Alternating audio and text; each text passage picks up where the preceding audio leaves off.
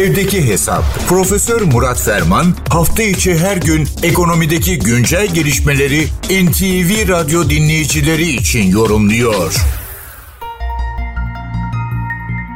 Bilindiği üzere Kobi ibaresi Amazon ormanlarında yaşayan egzotik bir kuşun ismi değil.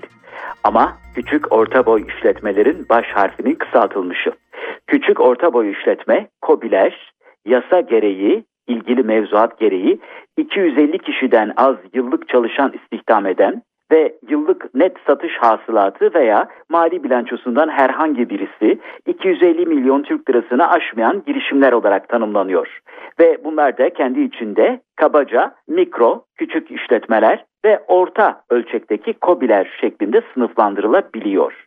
Mesela mikro kobiler 9 kişiden az istihdam edenleri ifade ediyor. Bu teknik ayrıntıları bir tarafa bırakarak şundan bahsedelim.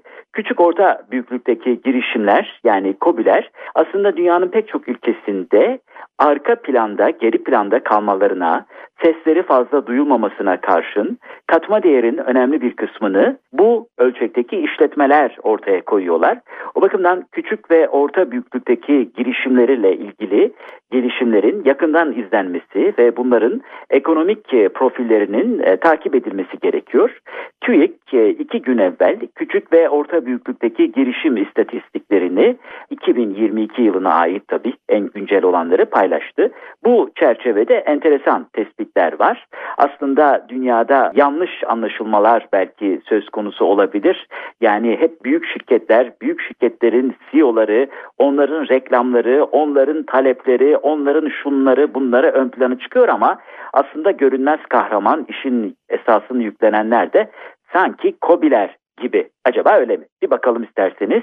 Kobiler Türkiye'de 2022 yılı itibariyle toplam girişim sayısının %99.7'sini oluşturdu. Tekrar ediyorum %99.7'sini oluşturdu. Yani netice itibariyle baktığınızda sanayi ve hizmet sektörlerinde faaliyet gösteren 3 milyon 770 bini aşkın girişim KOBİ sınıfına dahil ediliyor. Buna karşılık yani bunun dışında büyük şirketler, o ISO 500'ler, binler, şunlar, bunlar, holdingler, borsada işlem görenler %0.3'ü oluşturmalarına karşın tablo hemen farklılaşıyor.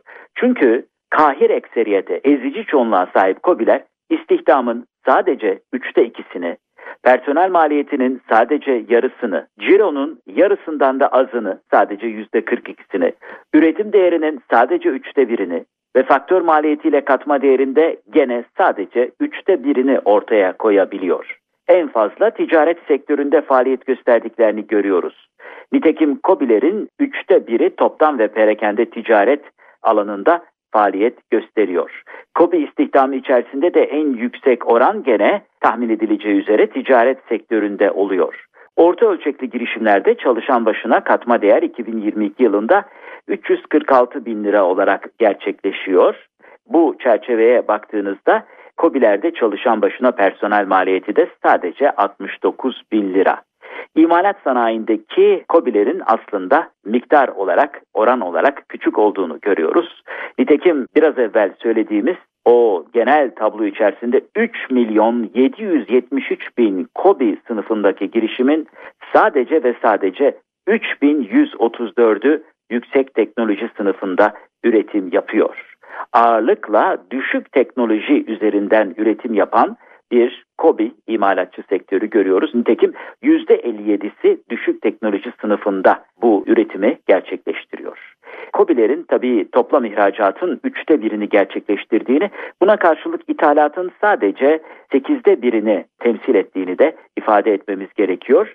Bu sınırlı ihracatın yarısı da Avrupa ülkelerine yapılıyor. Biliyorsunuz en büyük dış ticaret partnerimiz zaten Avrupa. Kobi ihracatının ezici çoğunluğunu %92'sini de imalat sanayi ürünleri oluşturuyor. İşin bir de güzel tarafı tabii Kobiler ARGE toplam ARGE harcamalarının %29'unu gerçekleştiriyorlar. 2022 yılında 594 patentleri tescil edilmiş. Bunlar yani güzel rakamlar ama gidilecek çok yol, alınacak çok mesafe var. Bir parça tabii bunlara pozitif ayrımcılık da uygulanıyor. Resmin arka planına baktığınızda dediğimiz gibi aslında yapılacak çok işin olduğu görülüyor. seneler evvel bir sözümüzle gündeme gelmiştik. Kobiler hobi olarak ele alınamayacak kadar ciddidir. Evet eğer bir ekonomiyi oluşturan girişimlerin %99.7'si neredeyse hepsi neredeyse tas tamamı neredeyse tamamı kobilerden oluşuyorsa o zaman kobiler sadece belirli beyanatlarla gündeme gelen bir yapı olmanın ötesine geçmeli. Kobiler sadece örneğin hafta sonu büyük marketlerin kapatılmasını iddia eden, bunu talep eden bir platformunda üzerine çıkmalıdır. Bu çerçevede değerli dinleyenlerimize katma değeri yüksek ve yüksek katma değerli bir gün diliyor. Huzurlarınızdan hürmetlerle ayrılıyorum.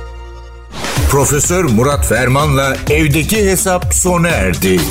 Kaçırdığınız bölümleri www.ntvradio.com.tr adresinden dinleyebilirsiniz.